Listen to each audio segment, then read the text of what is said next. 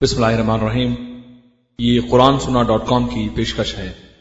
Internet پر ہمارا پتا ہے۔ W W W dot Q U R N S U N N H dot com بھائیو، عزیز دوستو، آج ہمارے لیے بڑی ہی خوش قسمتی کا موقع ہے اور بڑے سعادت مند لوگ ہیں ہم کہ آج ہماری محفل میں ہمارے اردو اور اسی طرح سے عربی دان طبقے میں معروف و مشہور فضلت الشیخ مولانا مقصود الحسن حفظ اللہ موجود ہے، جن کی تعریف آپ پہلے سے جانتے ہیں، تو میں مزید اس میں وقت لینا نہیں چاہتا۔ رمضان کا عظیم مہینہ برکتوں والا مہینہ آتا ہے اور گزر جاتا ہے اور یہ اپنے ساری فضیلتوں اور برکتوں اور ہر طرح کی سعادتوں کے ساتھ رخصت بھی ہونے لگا ہے۔ لیکن کیا ہم نے جو فائدہ حقیقی طور پر حاصل کرنا چاہیے تھا، حاصل کیا یا نہیں؟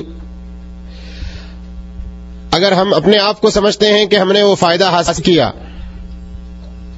تو اس سے پہلے اس چیز کی جانکاری ضروری ہے کہ حقیقی فائدہ کیسے حاصل کیا جا سکتا ہے اور وہ حقیقی فائدہ کیا ہے اور اسی طرح سے اگر اس چیز کی جانکاری کے بعد یہ پتا چلے کہ ہم نے کما حق اس سے فائدہ حاصل نہ کیا تو میرے بھائیوں، دو چار دن اور باقی ہیں، تو اس میں کیا کرنا ہے ہم کو؟ انشاءاللہ، مفصل خطاب فضلت الشیخ حفظہ اللہ آپ کے سامنے فرمائیں گے۔ کہ رمضان سے ہم نے کیا حاصل کیا؟ رمضان سے ہم نے کیا حاصل کیا اس موضوع پر انشاءاللہ مفصل خطاب فرمائیں گے۔ آپ بھائیوں سے گزارش کرتا ہوں کہ شیخ محترم کی اور نئی سیڈیز بھی آ چکی ہیں۔ ہماری عید یہ بڑی اہم سیڑھی ہے اور شیخ صاحب کا بہت اہم محاذرہ ہے، جس میں عام طور پہ ہمارے ہاں عید میں کیا کچھ مشغلے اور کھیل ہوتے ہیں اور اسلام میں عید کا تصور کیا ہے اور عید کی خوشیاں کیسے ہوتی ہیں۔ بہت بہترین خطاب ہے۔ اسی طرح سے رمضان کے فضائل و مسائل پر اور دوسرے موضوعات پر آپ پروگرام کے اخیر میں یہیں سے انشاءاللہ سیڑھیاں بھی حاصل کریں گے۔ تو بھی آپ کے سامنے فضلت الشیخ مولانا مقصود الحسن حفظ اللہ۔ رمضان سے ہم نے کیا حاصل کیا؟ بسم اللہ الرحمن الرحیم۔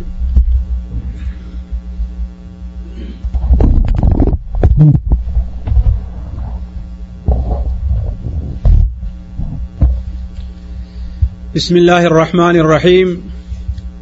الحمد لله رب العالمين. الرحمن الرحيم، مالك يوم الدين. ونشهد أن لا إله إلا الله، ونشهد أن سيدنا ومولانا محمدا عبده ورسوله. أرسله إلى الناس كافة بشيرا ونذيرا. أما بعد، فإن خير الحديث كتاب الله. وخير الهدي هدي محمد صلى الله عليه وسلم وشر الأمور محدثاتها وكل محدثة بدعة وكل بدعة ضلالة وكل ضلالة في النار. أعوذ بالله السميع العليم من الشيطان الرجيم. بسم الله الرحمن الرحيم. إن الذين قالوا ربنا الله ثم استقاموا تتنزل عليهم الملائكة ألا تخافوا ولا تحزنوا وأبشروا بالجنة التي كنتم توعدون نحن أولياؤكم في الحياة الدنيا وفي الآخرة ولكم فيها ما تشتهي أنفسكم ولكم فيها ما تدعون نزلا من غفور رحيم سبحانك لا علم لنا إلا ما علمتنا إنك أنت العليم الحكيم. رب اشرح لي صدري ويسر لي أمري واحلل عقدة من لساني يفقه قولي. واحلل عقدة من لساني يفقه قولي. عزیز ساتھیوں اور دینی بھائیوں رمضان المبارک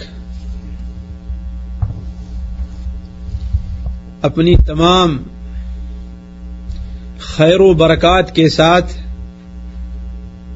آیا اور دیکھتے ہی دیکھتے پھر رخصت ہو رہا ہے۔ اگر دل میں ایمان ہے تو یقیناً یہ مہینہ اس لائق ہے کہ مسلمان اس کے رخصت ہونے پر غمگین اور پریشان ہو۔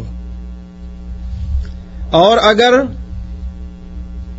دل میں ایمان نہیں، ہمارا اسلام، ہمارا روزہ، ہماری نمازیں، یہ ساری چیزیں اگر صرف ایک رسمی ہے تو یقیناً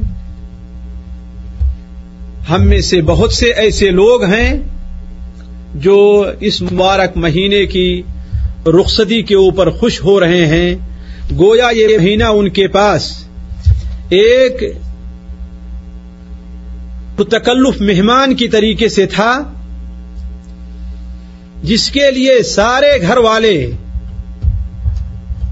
بڑے ہی سیریس رہتے ہیں اور پریشان رہتے ہیں، اور وہ چاہتے ہیں کہ کتنا جلدی یہ مہینہ یہاں سے رخصت ہو جائے۔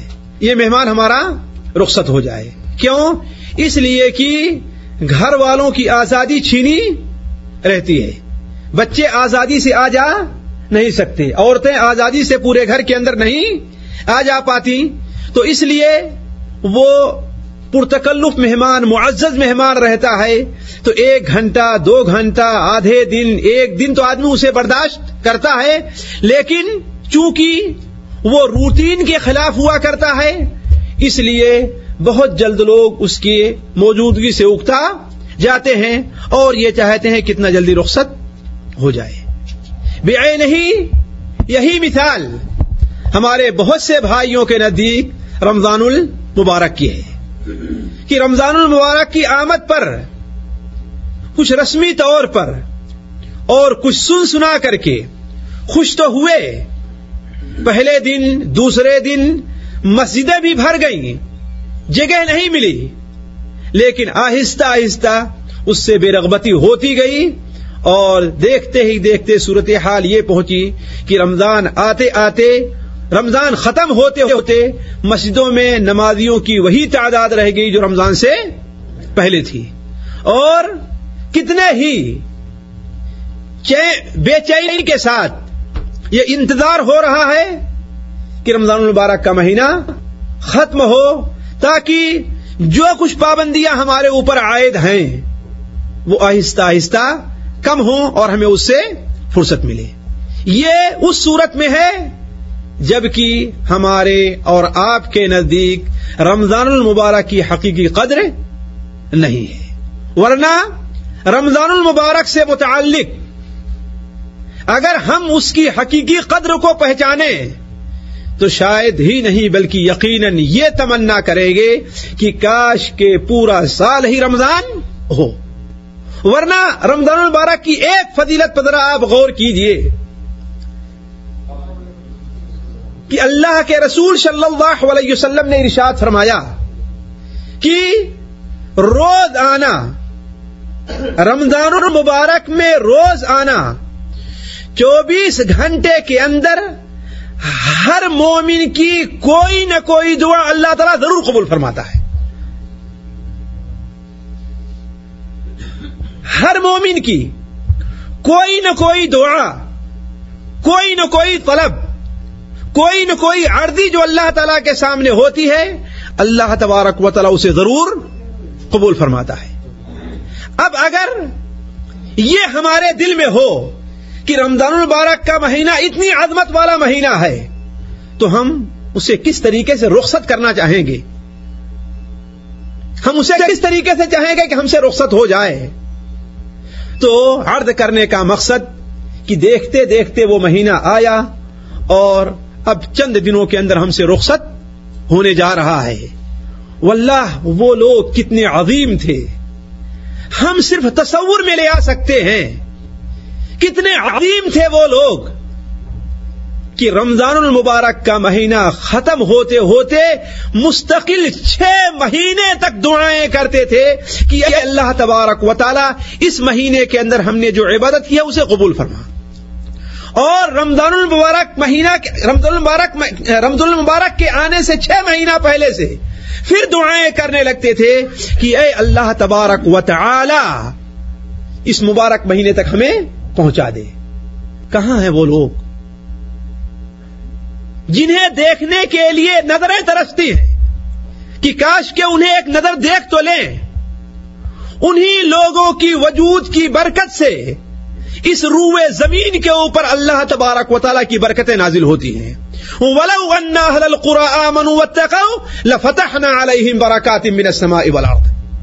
اگر روئے زمین پر بسنے والے لوگ ایمان لے آئیں اور متقی اور پرہیزگار بن جائیں تو اللہ تبارک و تعالی آسمان اور زمین کی برکتیں کھول دے گا۔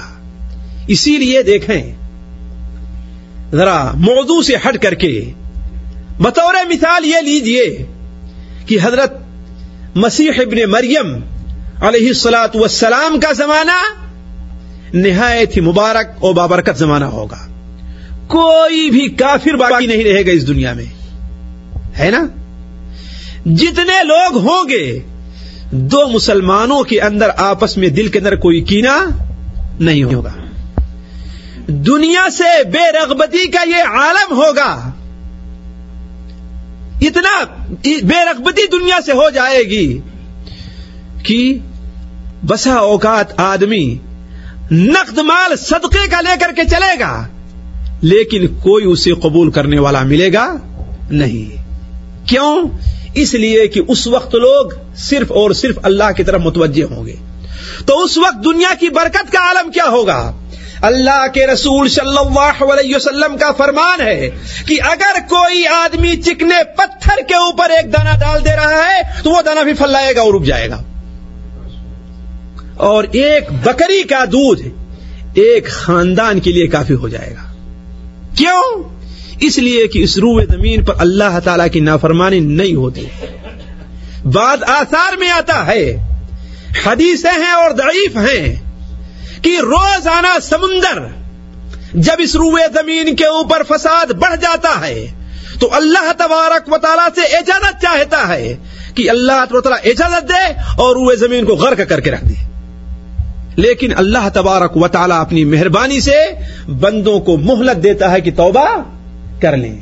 تو عرض کرنے کا مقصد کہ وہ دل کہاں ہے آج جو رمضان کی رخصتی پر غمگین ہو، جو رمضان کی رخصتی پر چھ مہینے تک مستقل اللہ تبارک و تعالیٰ سے دعا کرتے رہے کہ اللہ تعالیٰ ہمارا روزہ قبول فرمائے۔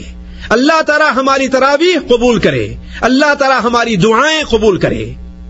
تو عرض کرنے کا مقصد یہ کہ رمضان المبارک کے گزرنے میں اب بہت ہی معمولی گھڑیاں باقی رہ گئی ہیں۔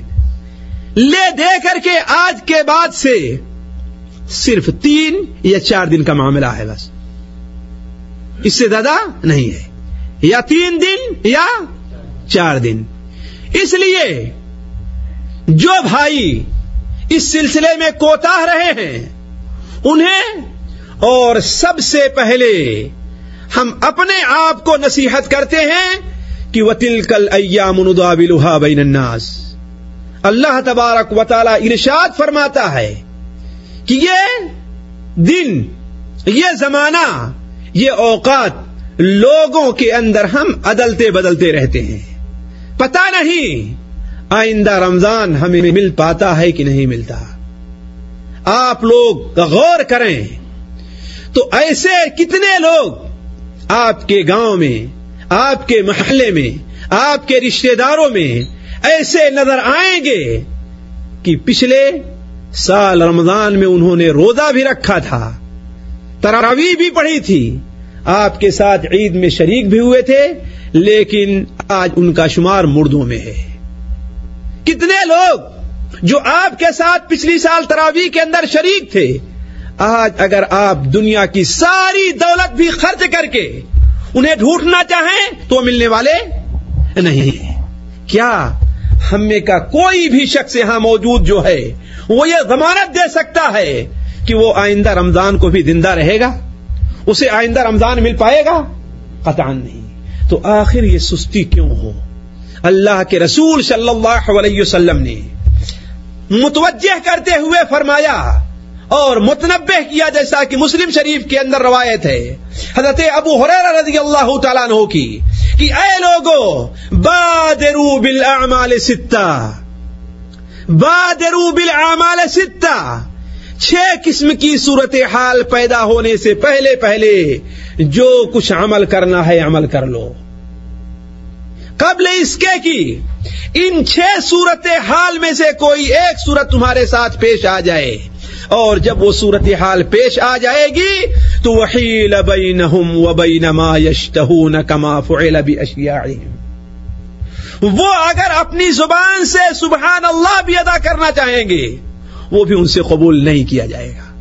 آج اگر آپ ایک بار سبحان ربی سبحان اللہ و بحمد ہی پڑھتے ہیں تو اللہ تبارک و تعالی جنت میں آپ کے لیے ایک درخت گاڑ دے رہا ہے۔ موقع ہے یہ کہہ لینے کا۔ ایک بار سبحان اللہ و بحمد ہی کہہ لیں، تو آپ کے لیے جنت میں ایک درخت گڑ جا رہا ہے۔ قبل اس کے کہ وہ وقت آ جائے، اگر آپ کروڑوں بار کریں کہ سبحان اللہ بحمد ہی کہیں گے، تو آپ کے لیے جنت میں ایک درخت کیا، ایک ٹہنی بھی میسر نہیں آئے۔ گی تو بادرو بالعمالی ستہ چھ قسم کی صورت حال پیدا ہونے سے پہلے پہلے جلدی سے عمل کر لو جو کچھ عمل کرنا ہے۔ پہلی چیز کیا ہے؟ مغرب سے سورج کا طلوع ہونا۔ آپ لوگوں نے سنا ہوگا۔ دوسری چیز کیا ہے؟ دجال کا خروج۔ تیسری چیز کیا ہے؟ عام دھواں، دخان۔ جو پوری دنیا کو اپنی لپیٹ میں لے لے گا۔ تفصیل نہیں، میں جانا نہیں جا سکتا۔ اور چوتھی چیز ہے دابت الارض کا خروج۔ ایک ایسا جانور ظاہر ہوگا جو لوگوں سے باتیں کرے گا اور لوگوں کے پیشانی پر نشان لگائے گا کہ یہ مومن ہے یا یہ کافر ہے۔ اور یہ اس دن ہوگا جس دن سورج مغرب سے طلوع ہو جائے گا اور توبہ کا دروازہ بند ہو جائے گا۔ تو چار چیزیں یہ ہوئی۔ آپ لوگوں میں سے کتنے لوگ سمجھے ہوں گے کہ چلو ابھی یہ موقع تو دور کا ہے۔ یہ موقع تو دور کا ہے، لیکن دور موقع نہیں ہے۔ کل آتن قریب، ہر آنے والی چیز بہت ہی قریب ہے۔ واللہ، آپ میں سے جتنے لوگ یہاں پر موجود ہیں، ان سے یہ سوال ہے کہ اس وقت امت مسلمہ کی جو صورت حال ہے اس سے دو سال پہلے ان کے تصور میں یہ تھا نہیں، تصور میں رہا لیکن دیکھتے دیکھتے کیا صورت حال پیدا ہو گئی۔ تو یہ نہیں سوچنا چاہیے کہ ہم اس سے بہت دور ہیں۔ پانچویں چیز اللہ کے رسول صلی اللہ علیہ وسلم نے متنبع کرتے ہوئے ہمیں اور آپ کو فرمایا، کیا؟ وہ چیز جو ہر آدمی کے ساتھ خاص ہے۔ ہر آدمی کے ساتھ خاص چیز کیا ہے؟ بیماری بھی ہو سکتی ہے، مشغولیت بھی ہو سکتی ہے۔ آج آپ کو موقع ہے کہ آپ جالیات میں آ کر کے کچھ سیکھ لیتے ہیں۔ اللہ نہ کرے کہ ایسی مشغولیت آپ کو ہو جائے کہ آپ آنے کی خواہش کریں اور آپ آ نہ پائیں۔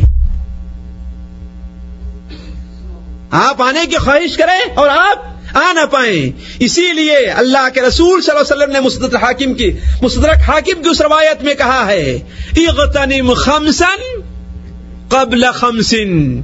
پانچ چیزوں کو، پانچ چیزوں سے پہلے غنیمت سمجھو۔ اس میں ایک چیز کیا ہے؟ وہ فراغ کا قبلہ شغلک۔ اپنی مشغول، اپنی فرصت کے دن کو۔ مشغول ہونے سے پہلے پہلے کو غنیمت۔ سمجھ لو کہ جو کچھ کرنا ہے تم کر لو۔ تو آپ نے کیا فرمایا؟ وہ خوی ستو ہر آدمی کے ساتھ جو چیز خاص ہے۔ تو یہ مشغولیت بھی ہو سکتی ہے، یہ بیماری بھی ہو سکتی ہے۔ ایک ایسے شخص کے بارے میں مجھ سے ذاتی طور پر لوگوں نے بتلایا کہ وہ نماز وغیرہ کے اندر بڑا کوتا تھا۔ اللہ کی مسلحت اللہ کی تقدیر یہ کہ ایکسیڈنٹ ہوا اور اس کے دونوں پاؤں ٹوٹ گئے۔ اللہ تعالی ہم میں سے ہر شخص کو اس سے محفوظ رکھے۔ اسے اپنی مادی کی زندگی کا احساس ہوا۔ اس سے لوگوں نے پوچھا، تو وہ روتا تھا اور کہتا تھا کہ کاش کہ اللہ تعالیٰ مجھے دوبارہ یہ پیر دے دیتا، تاکہ ان پیروں سے چل کر کے مسجد جایا کرتا میں۔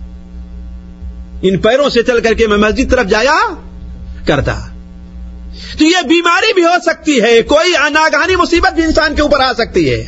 کہ انسان چاہے کہ نماز پڑھے، لیکن نماز نہیں پڑھ سکتا۔ انسان چاہے کہ روزہ رکھے لیکن روزہ نہیں رکھ سکتا۔ انسان چاہے کہ صدقہ کرے لیکن صدقہ نہیں کر سکتا۔ اور اس سے بھی واضح چیز کیا ہے؟ موت ہے۔ جب موت آ جائے گی تو کسی سے کوئی عمل قبول نہیں کیا جائے گا۔ اگر نیک عمل کچھ کرتا رہا ہے اپنے بچے کو نیک بنا دیا ہے تو ممکن ہے اللہ تبارک و تعالیٰ اس کی نیکی، اس کے اعمال میں لکھتا رہے۔ لیکن کوتا ہی رہی ہے تو؟ تو بادرو بالعمال۔ یہ صورت حال پیدا ہونے سے پہلے پہلے جو کچھ کرنا ہے عمل، کر لو۔ میں بار بار لوگوں سے کہتا ہوں، امام ابن الجوزی رحمہ اللہ کی مجھے بات بڑی پسند آئی ہے کہ اپنی نئی عمر کے اندر لوگ یہ سوچتے ہیں کہ چلو ابھی تو عمل کرنے کے لیے بڑا وقت باقی ہے۔ ہے کہ نہیں ہے؟ ماں باپ بھی سمجھتے ہیں، چلو بیٹا، ابھی نماز میں کوتا کوئی بات نہیں تو بہت دن باقی ہے۔ ابھی تو کھیلنے کے ہیں، کودنے کے ہیں، اڑنے کے ہیں، رنگیلیاں منانے کے ہیں۔ چلو بعد میں اپنا عمل کر لے گا۔ ہے کہ نہیں؟ لیکن کیا باپ نے ملک الموت سے کوئی دستخط لے لی ہے کہ ہاں جوانی میں اس پاس نانا بوڑھا ہو جائے گا، تبھی آنا اس کے پاس؟ کوئی ایسا ایگریمنٹ ہوتا ہے؟ نہیں ہوتا۔ ہے امام الجوزی نے بڑی بہترین بات کہی ہے کہ عمومی طور پر لوگ جو ہوتے ہیں، بڑھاپے کی عمر کو پہنچنے سے پہلے پہلے مر جایا کرتے ہیں۔ کہا کیوں؟ کہا کسی بھی گاؤں میں دیکھ لو، کسی بھی شہر میں دیکھ لو، کسی بھی خاندان میں دیکھ لو، کسی بھی محلے میں دیکھ لو، تمہیں جوان لوگ زیادہ نظر آئیں گے اور بوڑھے کم ہوں گے۔ ہے کہ نہیں؟ جوان زیادہ ہوں گے اور بوڑھے کم ہوں گے۔ اس کا مطلب کیا ہے؟ کہ لوگ بڑھاپے کو پہنچنے سے پہلے ہی پہلے اس دنیا سے رخصت ہو چکے ہیں۔ تو یہ نہیں سوچنا چاہیے کہ ابھی تو جوانی ہے، ابھی تو رنگ رنگیلیاں منانے کا وقت ہے۔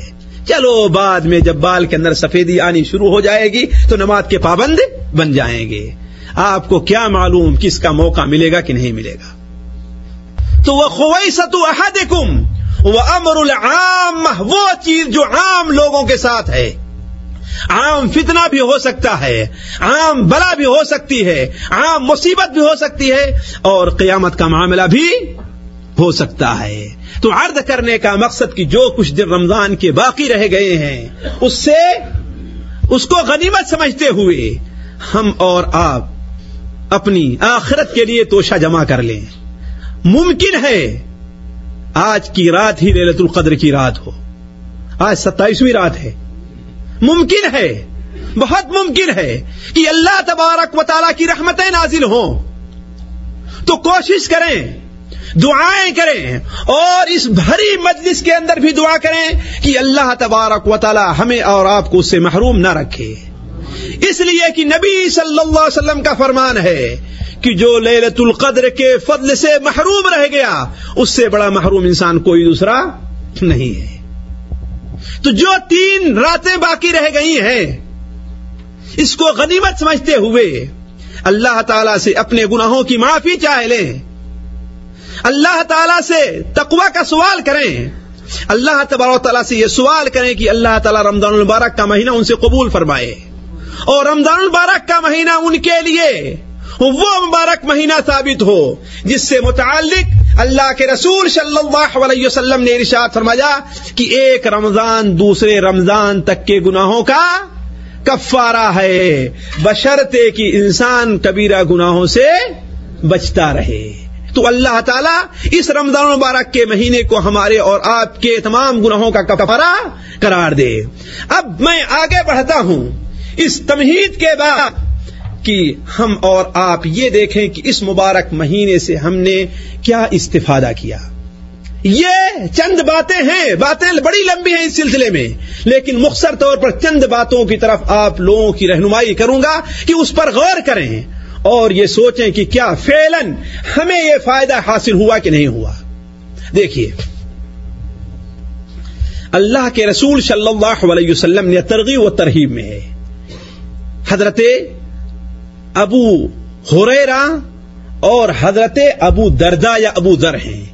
ان دونوں میں سے کسی کو وسیعت فرمائی کہ شہر الصبر اور ہر مہینے میں تین دن کا روزہ رکھو۔ شہر الصبر کیا ہے وہ؟ صبر والا مہینہ کون سا مہینہ ہے؟ رمضان المبارک کا مہینہ ہے۔ تو یہ رمضان المبارک کا مہینہ صبر کا مہینہ ہے۔ اور صبر کی شریعت کے اندر بڑی اہمیت ہے، جو ایک مستقل موضوع چاہتا ہے۔ صبر قرآن مجید میں اسی بار سے زائد وارد ہوا ہے۔ کہیں صبر کی فضیلت بیان کی گئی ہے۔ کہیں صبر کرنے والے کو اللہ تعالی نے کہا ہے کہ بے حساب انہیں عجر دیا جائے گا۔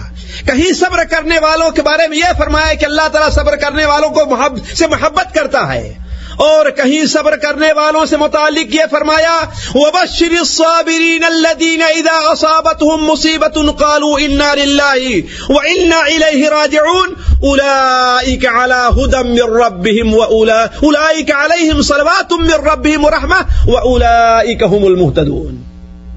اس آیت کے اندر صبر کرنے والوں کو تین نعمتوں سے نوازا ہے اللہ تبارک و تعالی نے۔ اللہ تعالی کی رحمتیں ہیں، ان کے اوپر اللہ تعالی کی برکتیں ہیں اور یہی لوگ ہدایت کے راستے پر گامزن ہیں۔ لیکن ان تمام فضائل سے ہٹ کر کے میں آپ کے سامنے ایک بڑی اہم بات رکھنا چاہتا ہوں، جس سے عمومی طور پر لوگ غفلت برتتے ہیں، کہ دیکھیے، صبر کے بارے میں آپ نے سنا ہوگا۔ کہ صبر کوئی معمولی چیز نہیں ہے۔ صبر عمومی طور پر لوگ کس کو کہتے ہیں؟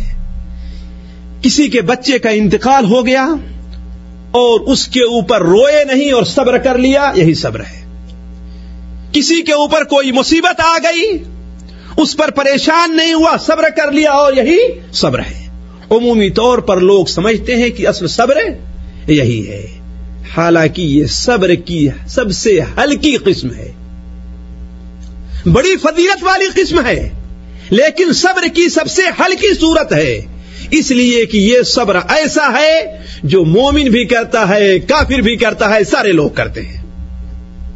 اس کی دلیل یہ ہے، غزوہ بدر کے موقع پر مکہ کا لشکر جب پیٹ کھا کر کے اور مار کھا کر کے میدان بدر سے بھاگا ہے اور مکہ مکرمہ پہنچا ہے، تو مکے والوں نے اعلان کر دیا تھا کہ کوئی نوح اور ماتم نہ کرے۔ کوئی نوح اور ماتم نہ کرے۔ یعنی صبر سے کام لے، کوئی روئے نہیں۔ تو یہ صبر تو ایسا ہے جو ہر آدمی کرتا ہے۔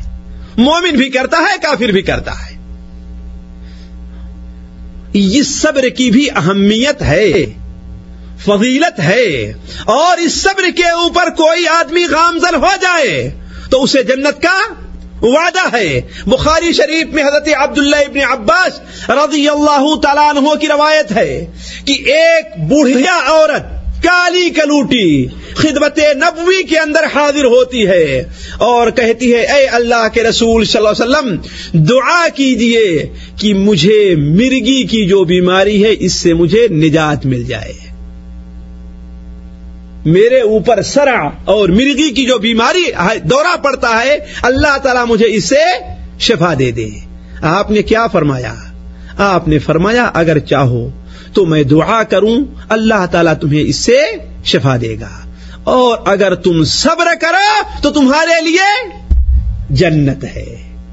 اس پاک بیوی نے کیا کہا؟ کہ اللہ کے رسول، میں صبر تو کروں گی۔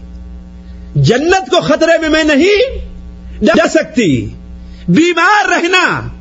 بار بار دورے کا پڑنا گوارا ہے، لیکن جنت کو خطرے میں ڈالنا گوارا نہیں ہے۔ البتہ آپ اللہ تبارک و تعالیٰ سے یہ دعا کیجیے کہ جب مجھے دورہ پڑتا ہے تو میں بے پردہ ہو جاتی ہوں۔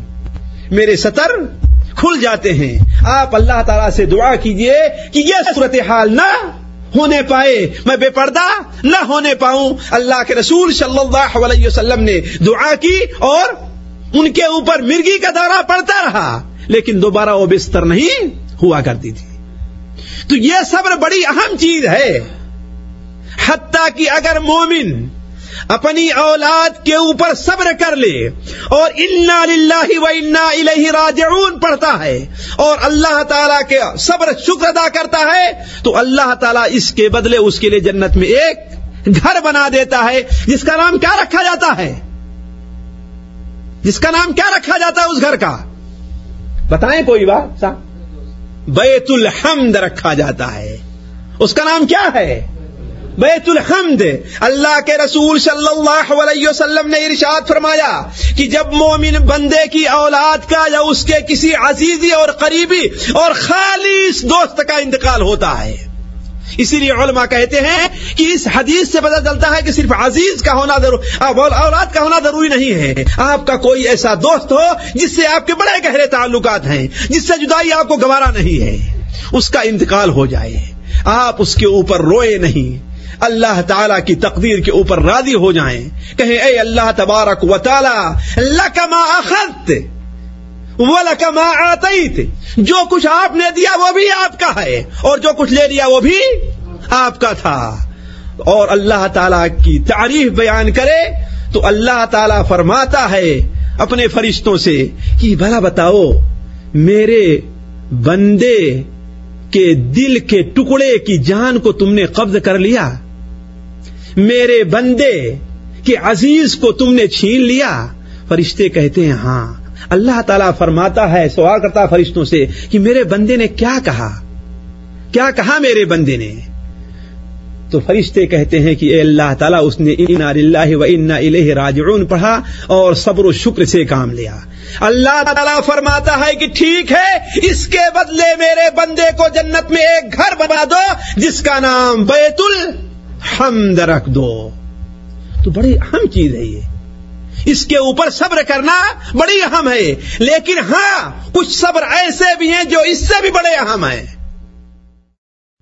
اسی لیے علماء عقیدہ کہتے ہیں کہ صبر کی تین قسمیں ہیں۔ جو آدمی پہلی دو قسموں پر صبر نہ کر سکا، تیسری قسم پر لاکھ صبر کرے، کوئی اسے فائدہ نہیں۔ صبر کی تین قسمیں ہیں۔ پہلی قسم ہے کہ اللہ تعالی نے جن باتوں کا حکم دیا ہے، اس پر عمل کر کے صبر سے کام لے۔ مثال کے طور پر روزہ رکھنے کا حکم دیا ہے نا؟ روزہ بغیر صبر کے کوئی آدمی رکھ پائے گا؟ نماز پڑھنے کا حکم دیا ہے کہ نہیں دیا ہے؟ بغیر صبر کے کوئی آدمی نماز پڑھ پائے گا؟ خاص طور پر آج دو چار چھ دن کے بعد جو صورت حال پیدا ہونے والی ہے سخت سردی کی، بھلا بتائیے فجر کے لیے اٹھنا کتنا مشکل ہے۔ اور اگر خدا نہ خواستہ مسجد چند قدم کے فاصلے پر ہے، تو مسجد جانا کتنا بڑا معاملہ ہے۔ بغیر صبر کے چلے گا یہ۔ تکلیف برداشت کرے گا، صبر کرے گا اور وہاں پر پہنچے گا۔ یہ صبر کی سب سے اعلی قسم ہے کہ انسان اللہ تعالی کے بتائے حکم دیے ہوئے اعمال کے اوپر عمل کرے اور اس کے اوپر صبر سے کام لے۔ وہ امر اہل کبھی سولاتی وسطبر علیہ اپنی اہل و عیال کو نماز کا حکم دے اور خود بھی اس پر آپ صبر سے کام لے، جمے رہے اللہ کے رسول صلی اللہ علیہ وسلم سب سے عظیم انسان ہے۔ دنیا کے لحاظ سے بھی اور دین کے لحاظ سے بھی۔ مسلموں کی نظر میں بھی اور کافروں کے نظر میں بھی سب سے عظیم کون ہے؟ اللہ کے رسول صلی اللہ علیہ وسلم ہے۔ اور حضرت عائشہ رضی اللہ تعالیٰ فرماتی ہیں، ایک نہیں، متعدد صحاب کرام فرماتے ہیں۔ تمام کتب حدیث کے اندر ہے کہ آپ جب تحجد کی نماز کے لیے کھڑے ہوتے تھے، تو اتنی دیر تک کھڑے رہتے تھے کہ آپ کے پاؤں کے اندر سوجن آ جایا کرتی تھی۔ ظاہر بات، بغیر صبر کے ہے یہ چیز۔ اللہ کی عبادت پر صبر کیا آپ نے نا؟ امام ترمیدی رحمہ اللہ وقت کی مناسبت سے یہ حدیث آپ کے سامنے رکھ دے رہا ہوں کاش کہ یہ دو تین دن جو بچے رہ گئے ہیں، اس حدیث کے اوپر اس لوگ عمل کر لیں۔ حضرت حذیفہ رضی اللہ تعالیٰ کا بیان ہے۔ سنن ابو داود کے اندر بھی یہ روایت ہے۔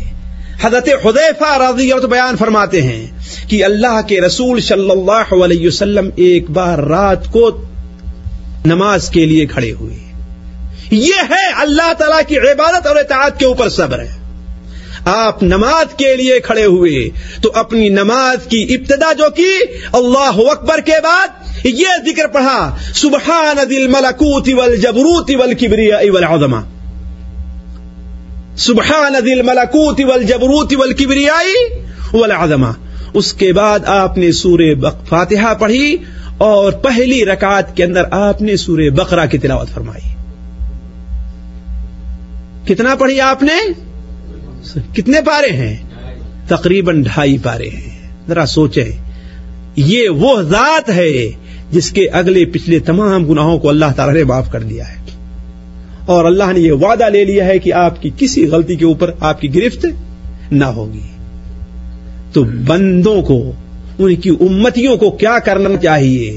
جن کی پتہ نہیں نماز قبول کی گئی کہ نہیں کی گئی۔ ان کا روزہ قبول ہوا کہ نہیں ہوا؟ پہلی رکعت میں آپ نے کتنا پڑھا؟ سورہ بقرہ کی تلاوت کی۔ رکو کیا تو جتنی دیر تک آپ نے قیام فرمایا تھا، اتنا لمبا رکو فرمایا۔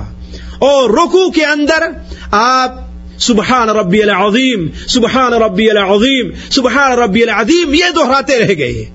یہاں تو امام اگر چار بار کہہ دیتا ہے تو لوگ سمجھتے ہیں کتنی دیر کر دیا ہے۔ بڑی جلدی میں صرف تین بار کہیں ہم پڑھ پاتے ہیں بس۔ اسی لیے آگے چل کر کے یہ بتاؤں، لیکن ابھی ذکر کر دیتا ہوں، رمضان المبارک سے ایک فائدہ ہمیں یہ بھی حاصل ہونا چاہیے کہ اپنی نفل نمازوں کو لمبی کر کے پڑھا کریں ہم اور کم سے کم ہر مومن چوبیس گھنٹے کے اندر دو رکعت تو ایسی بنا لے۔ جو نہایت ہی اخلاص کے ساتھ دل لگا کر کے خلوص سے لمبے رکوع اور لمبے سجدے کے ساتھ دو رکعت نماز تو پڑھ لیا کرے۔ خاص طور پر وہ لوگ جو قرآن پڑھنا جانتے ہیں، قرآن یاد ہے، وہ تو اس کے زیادہ حقدار ہیں۔ وہ تو اس کے زیادہ حقدار ہیں۔ لیکن جو قرآن نہیں پڑھنا جانتا، وہ دیکھ کر کے تو قرآن یاد نہیں ہے، تو کم سے کم دیکھ کر کے تو وہ پڑھے۔ تو آپ نے رکو کتنا لمبا کیا؟ جتنا لمبا آپ نے قیام فرمایا تھا۔ اس کے بعد اٹھے اور رکو کے بعد بھی اتنی دیر تک کھڑے رہے جتنی دیر تک آپ نے رکو کیا تھا۔ اور صرف ایک ذکر پڑھتے رہے لے ربی الحمد لے ربی الحمد لے ربی الحمد لے ربی الحمد لے ربی الحمد، یہی آپ دہرائے جا رہے ہیں بار بار۔ یعنی ہمارے رب کی ہر قسم کی تعریف ہے، ہمارا رب ہر قسم کی تعریف کا حقدار ہے، ہمارا رب ہر قسم کی تعریف کا حقدار ہے۔ اس کے بعد آپ نے سجدہ کیا، اور سجدہ بھی اتنا ہی لمبا کیا جتنا لمبا آپ نے قیام فرمایا تھا۔ اور جب سجدے سے اٹھے، تو اتنا ہی لمبا آپ نے جیسا فرمایا جتنا لمبا آپ نے سجدہ کیا تھا، اور دونوں سجدے کے بیچ میں آپ کیا پڑھتے رہے؟ رب اغفر لی، رب اغفر لی، رب اغفر لی، صرف یہی لفظ دہراتے رہے۔ اے اللہ، تو مجھے بخش دے۔ اے اللہ، تو مجھے معاف کر۔ اے اللہ، تو مجھے بخش دے۔ صرف یہی ذکر کرتے رہے۔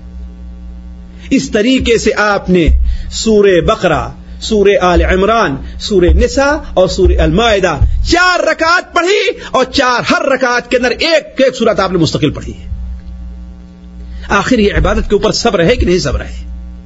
تو صبر کی یہ وہ اعلی قسم ہے جو اگر نہ پائی گئی بندے کے اندر، تو اس کے دوسرے صبر اللہ تعالی قبول نہیں فرماتا ہے۔ اور دوسرا صبر، اللہ نے جن چیزوں کو حرام قرار دیا ہے، ان چیزوں سے رک جانے، رک کر کے صبر سے کام لینا۔ ظاہر بات ہے، ایک کمرے میں رہتے ہیں، فلم چل رہی ہے۔ جی تو کہتا ہے دیکھنے کا نا۔ ہے کہ نہیں ہے؟ کون بدبخت ہے؟ مرد ہوگا کہ اس کی خواہش نہیں ہے اسے دیکھنے کے لیے۔ ہے نا؟ لیکن دیکھا کیوں نہیں جاتا؟ کیوں نہیں دیکھتے؟ اس لیے کہ رب ہمارا اس سے ناراض ہوگا۔ اس لیے صبر کرتے ہیں اور ہم دیکھتے نہیں ہیں۔ اور یہ صبر کی دوسری قسم ہے۔ دوسرا درجہ ہے صبر کا۔ جو آدمی اس صبر سے بھی کام نہیں لیتا ہے، صبر کی تیسری قسم اس کے، اس قسم اس کے کسی کام نہیں آئے گی۔ اور حضرت یوسف علیہ السلام کا یہی کمال تھا، کسی صبر کے اوپر کام لیا تھا۔ اسی صبر سے کام لیا تھا۔ اس لیے کمرے میں کوئی نہیں ہے۔ دروازہ بند ہے۔ جوانی ہے۔ اور ملکہ بلا رہی ہے۔ کیا کہتی ہے؟ ہے تلک جلدی کرو جلدی کرو، کیا دیکھ رہے ہو لیکن کیوں؟ کون سی چیز رکاوٹ بنی ہے؟ سوچیں، کون سی چیز؟ ہے کوئی چیز رکاوٹ بننے والی؟ کون سی چیز ہے؟ اللہ تبارک تعالیٰ کا خوف ہے۔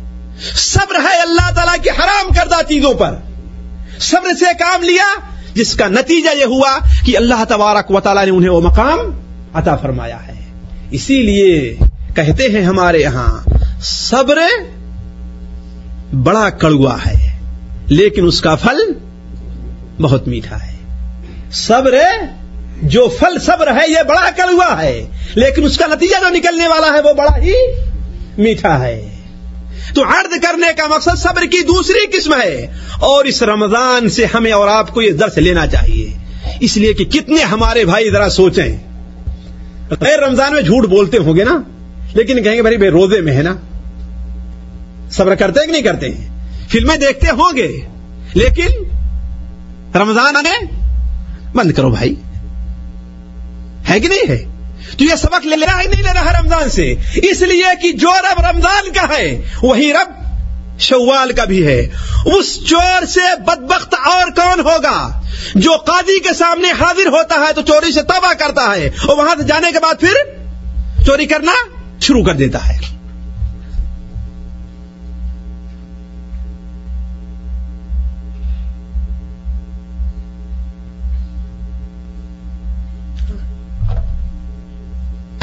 آ رہی بات سمجھے نا؟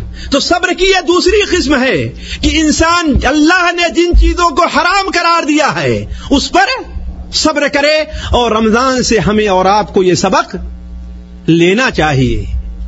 اگر یہ سبق ہم نے نہیں لیا، تو اس کا مطلب یہ ہے کہ رمضان ہمارے کسی کام کا نہیں رہا ہے۔ رمضان گزر جانے کے بعد پہلی ہی رات کو ہم نے کتنے لوگوں کو دیکھا ہے؟ پہلی ہی رات کو تک یہ رہتے ہیں بہترین سے بہترین فلمیں لا کر کے دیکھتے ہیں اس کو۔ ہے کہ نہیں؟ تو اس نے رمضان سے کوئی فائدہ حاصل کیا؟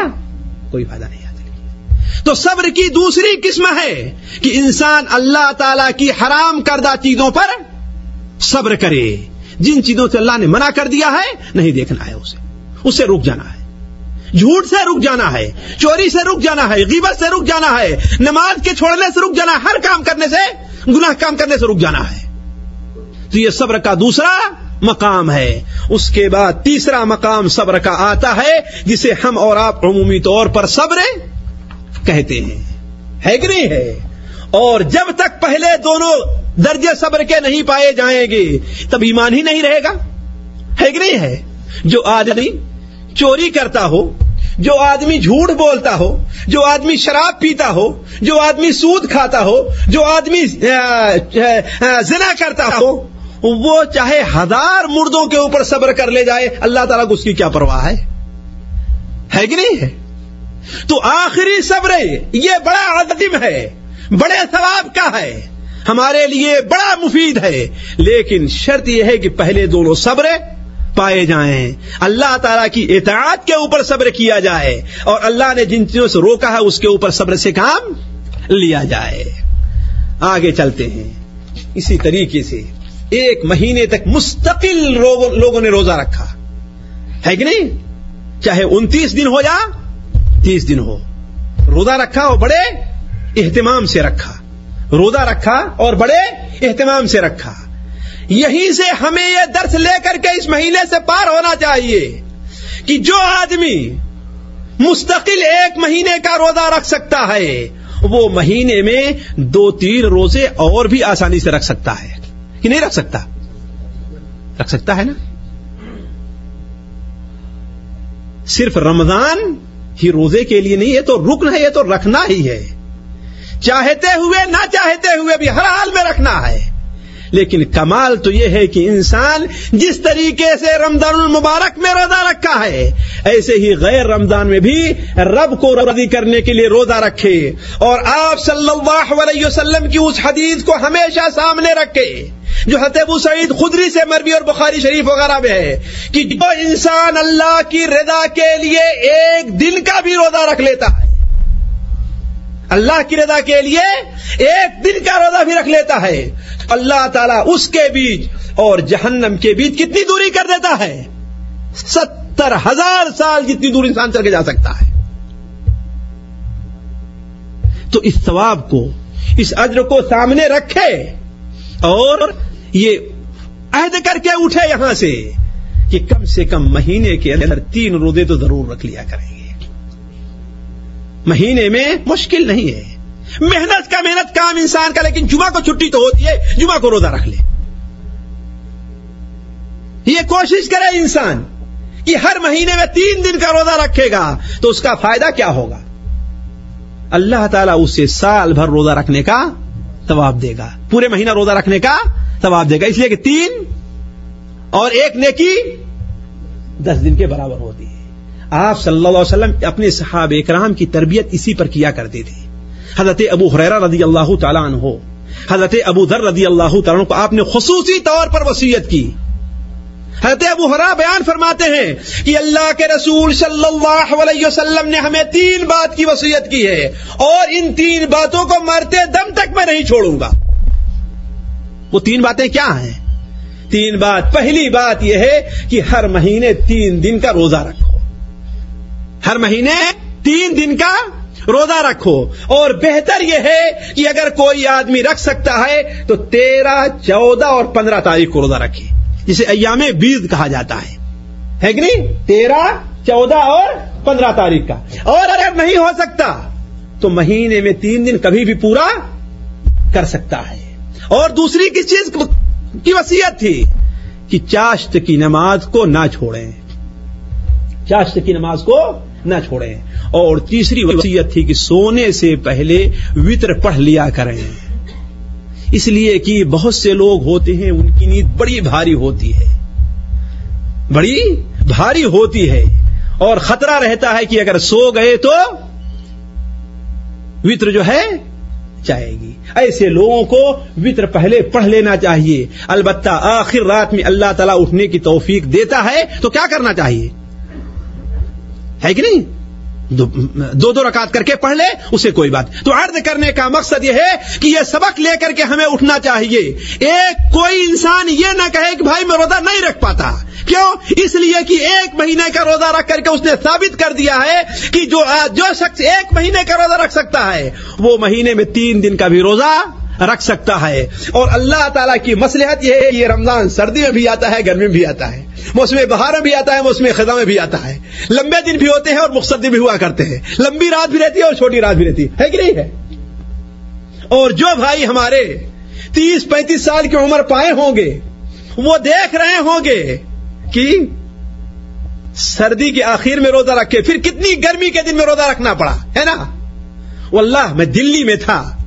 بعد لوگ میرے سامنے آئے اور کہتے ہیں کہ مولانا دعا کیجیے معاملہ برداشت سے باہر ہے۔ تیس دن کا روزہ اس حالت میں بھی لوگوں نے رکھا کہ نہیں رکھا ہے؟ تو پھر تین دن کا روزہ کیوں نہیں رکھ سکتے؟ اے مسلمانوں، نبی کریم صلی اللہ علیہ وسلم کا فرمان ہے السیام جنت من النار۔ روزہ قیامت کے دن جہنم کی آگ سے ڈھال بننے والا ہے۔ اور یہ ڈھال تیار کرنے کی ضرورت ہے۔ اگر قیامت سے، اگر قیامت کے دن جہنم کی آگ سے آگ سے بچنے کی خواہش ہے، تو اور کون ہے جہنم کی آگ سے بچنا؟ نہیں چاہے گا۔ تو عرض کرنے کا مقصد یہ ہے کہ ایک مہینے کا روزہ رکھ کر کے ہمیں اور آپ کو یہ سبق ملتا ہے کہ ہم اور آپ دوسرے مہینوں کے اندر بھی روزہ رکھیں اور نفل روزے بہت سے ہیں۔ ہم اس طرف نہیں جانا چاہتے، عمومی طور پر لوگ جانتے ہیں۔ دیکھیے اس رمضان المبارک کے مہینے میں عمومی طور پر لوگ نماز کا اہتمام کرتے ہیں اور جماعت کا اہتمام کرتے ہیں۔ ہے کہ نہیں؟ جو آدمی کسی مہینے میں نماز نہیں پڑھتا وہ بھی کوشش کرتا ہے کہ نماز پڑھے۔ چاہے رمضان کے دو ہی تین چار پانچ دن ہی پڑھ کر کے اس کے بعد تھک جائے، لیکن پڑھتا ضرور ہے۔ ہے کہ نہیں؟ ہے کہ وہی چھوڑتا ہے۔ اور کوشش یہ رہتی ہے کہ جماعت کے ساتھ پڑھے۔ تو یہ فائدہ اور یہ سبق بھی لینا چاہیے رمضان المبارک کے مہینے سے ہمیں اور آپ کو کہ جس اللہ نے رمضان المبارک کے مہینے میں جماعت سے نماز پڑھنے کو کہا ہے، وہی دوسرے مہینوں میں بھی اور یہ سوچنا چاہیے کہ اللہ کے رسول صلی اللہ علیہ وسلم نے باجماعت نماز پڑھنے کو واجب قرار دیا ہے۔ اور جو آدمی جماعت سے نماز نہیں پڑھتا، اسے آپ نے کیا قرار دیا ہے؟ کہ وہ انسان بتائیں؟ میں کہوں گا تو ناراض ہوں گے۔ نہیں، منافق کہا ہے آپ نے۔ بخاری شریف میں ہے کہ ان علی المنافقین، منافقوں پر سب سے بھاری نماز کون سی ہے؟ عشاء اور فجر کی نماز پڑھنا نہیں، بلکہ جماعت سے پڑھنا ہے۔ ہے کہ نہیں ہے؟ تو مغرب کی نماز جماعت سے پڑھ لیتے ڈیوٹی کا وقت رہتا ہے نا؟ ہے کہ نہیں؟ دکان بند ہی کرنی رہتی ہے، عشاء کی تو پڑھ لی جاتی ہے۔ لیکن بہادری ہے کہ فجر کی نماز جماعت سے پڑھے انسان۔ ہے کہ نہیں؟ ہے تو اس وقت فجر اور عصر کی نماز جماعت سے پڑھے یہ انسان کی بہادری ہے؟ اگر چاہتا ہے کہ اس کے نام اعمال میں اسے منافق نہ لکھا جائے، اگر ہم کہہ دیں تو مولوی صاحب سے ناراض ہو جائیں گے۔ ایک صاحب ویسے بھی ہمارے درس میں نہیں آتے تھے۔ بعد میں لوگوں نے ان سے پوچھا، تو کہا، ان کے درس میں جانے کی کیا ضرورت ہے؟ وہ تو کہتے ہیں کہ جو آدمی نماز نہیں پڑھتا، وہ کافر ہے۔ نعوذ باللہ من ذالک میں کون ہوں جو حکم لگاؤں گا۔ حکم تو وہ لگا رہا ہے جس کا کلمہ ہم پڑھتے ہیں۔ بغیر جس کا کلمہ پڑھے وہ مسلمان ہو ہی نہیں سکتے۔ کوئی آدمی بغیر محمد رسول اللہ کلمہ پڑھے مسلمان ہوگا؟ نہیں ہوگا۔ اور فتوا کس کا ہے؟ اللہ کے رسول صلی اللہ علیہ وسلم کا ہے۔ من ترک الصلاۃ متعمدا فقط کفر. جس نے جال بوجھ کر کے نماز چھوڑ دی، وہ کافر ہو گیا. تو فتوا اس کا ہے، کسی مولوی کے پیچھے کو تم لوگ پڑھتے ہو. ہے کہ نہیں ہے؟ تو نفاق کا حکم کون لگا رہا ہے؟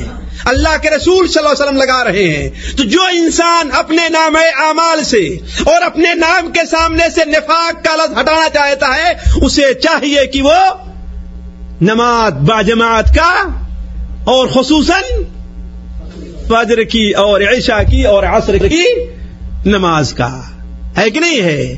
اور مسلم شریف کے اندر سنن ابو داود میں حضرت عبداللہ بن مسعود رضی اللہ تعالیٰ کا صاف فرمان ہے کہ اللہ کے رسول صلی اللہ علیہ وسلم کے زمانے میں جماعت سے وہی شخص پیچھے رہا کرتا تھا جس کا منافق ہونا ہر آدمی کو معلوم ہوتا تھا۔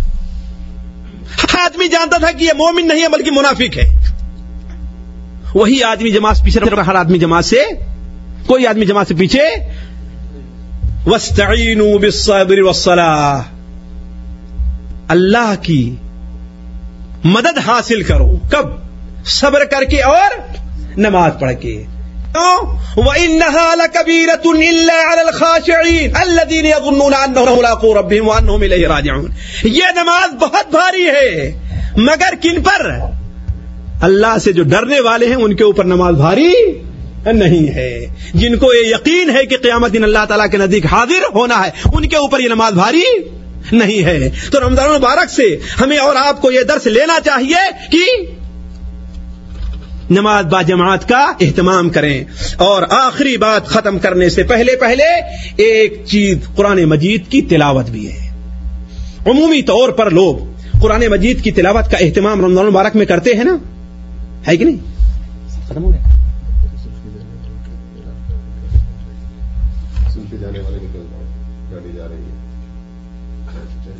اچھا۔ ہاں زلفی جانے والے بھائی نکل جائیں۔ تو میں عرض کر رہا تھا کہ رمضان مبارک کے مہینے میں عام طور پر لوگ دیکھتے ہیں قرآن مجید کی تلاوت کا اہتمام کرتے ہیں۔ اور مساجد میں بھی ایک ختمہ کا عمومی طور پر اہتمام ہوا کرتا ہے اور یہ اچھی چیز ہے۔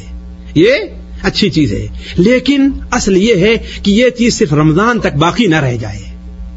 رمضان تک باقی نہ رہ جائے۔ اس قرآن مجید کی تلاوت کا ہمارا اور آپ کا تو یہ طریقہ ہونا چاہیے کہ روز آنا ہر انسان یہ بنا لے کہ اسے آدھا پارا پڑھنا ہے، پاؤ پارا پڑھنا ہے، ایک پارا پڑھنا ہے، کتنا پڑھنا ہے، اتنا ضرور بنا لے اپنی عادت کو۔ اتنی عادت کو ضرور بنا لے۔ قرآن مجید کی تلاوت کی کیوں؟ اس لیے کہ قرآن مجید کی تلاوت سے جس گھر میں اور جس کمرے میں آپ رہتے ہیں، وہ کمرہ بھی بابرکت رہا کرتا ہے۔ وہ کمرہ بھی بابرکت رہا کرتا ہے۔ اللہ کے رسول صرف نے کیا ارشاد بنایا مسلم شریف کے اندر ہے کہ جس گھر کے اندر سور بقرہ پڑھی جاتی ہے، اس گھر کے اندر شیطان نہیں آتا ہے۔ بھلا بتائیے، کوئی چاہے گا کہ شیطان اس کے گھر میں رہے؟ کوئی نہیں چاہے گا؟ عجیب۔ لیکن کتنے لوگ ہیں جو اپنے کمرے میں روز آنا کم سے کم ایک رکو ہی قرآن پڑھنے کا اہتمام کرتے ہیں۔ فلمیں دیکھنے کا ضرور اہتمام رہتا ہوگا۔ لوگ لگائیں گے ڈش، کہیں گے ارے مل صاحب خبر دیکھنے کے لیے کیا کہیں گے؟ بس خبریں دیکھنے کے لیے لیکن خبروں کے پیچھے پیچھے پتا نہیں کیا کچھ ہوا کرتا ہے۔ یہ ایک بہانہ ہے۔ میں یہ نہیں کہتا نا دنیا کے حالات سے بالکل بے تعلق ہو جائیں آپ۔ لیکن اس کا ایک طریقہ ہے، اس کا ایک ذریعہ ہے، اس کے ایک حدود ہے۔ اس کے ایک حدود ہے اس حدود میں رہ کر کے انسان مسلمانوں کے بارے میں خبریں معلوم کرنی چاہیے۔ لیکن کیا صرف ڈش انٹینا ہی رہ گیا خبریں معلوم کرنے کے لیے؟ تو لیکن قرآن مجید کی تلاوت سے عمومی طور پر غفلت رہا کرتی ہے۔ حالانکہ قرآن مجید تلاوت کمرے کے اندر کرنا یہ برکت کا سبب ہے۔ لیکن اصل چیز جو مجھے کہنی ہے قرآن مجید سے، وہ یہ ہے کہ قرآن مجید صرف پڑھنا رہ جائے، بلکہ قرآن مجید کے بارے میں غور کرنا اور اس سے متاثر ہونا ہمارا اور آپ کا شیوا ہونا چاہیے۔ کہ قرآن سے ہمیں کیا سبق لینا ہے، قرآن ہمیں کیا تعلیم دے رہا ہے، قرآن ہمیں کیا خبریں دے رہا ہے۔ کہ جو آدمی جس قدر قرآن سے سبق لے گا، وہ آدمی اللہ تعالی کے قریب اتنا ہی ہوگا۔ اور ذرا سوچیں کہ قرآن سے متعلق اللہ تعالیٰ نے تو یہ بیان فرمایا ہے کہ اگر اس قرآن کو اللہ تعالیٰ پہاڑ پر بھی نازل کرتا، تو پہاڑ بھی ریزے ریزے ہو جائے گا۔ لیکن ہمارے اوپر نازل ہوا ہے اور ہم اس سے کوئی سبق نہیں لیتے ہیں۔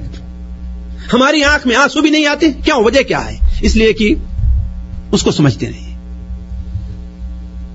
حضرت ابو موسا حضرت ابو سعید خدری رضی اللہ تعالیٰ کا مسند احمد کے اندر روایت ہے۔ وہ بیان فرماتے ہیں کہ ایک دن ہم نے خواب دیکھا۔ یہ میں کہہ رہا ہوں قرآن کا اثر دیکھیے۔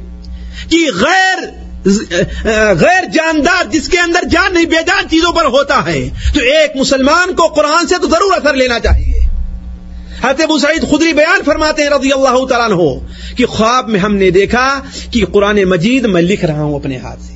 سورہ سعد لکھ رہا ہوں۔ اور سعد میں جب سجدے پر پہنچا تو قلم بھی، دوات بھی اور جو وہاں درخت سے سارے کے سارے سجدے کے اندر گر گئے۔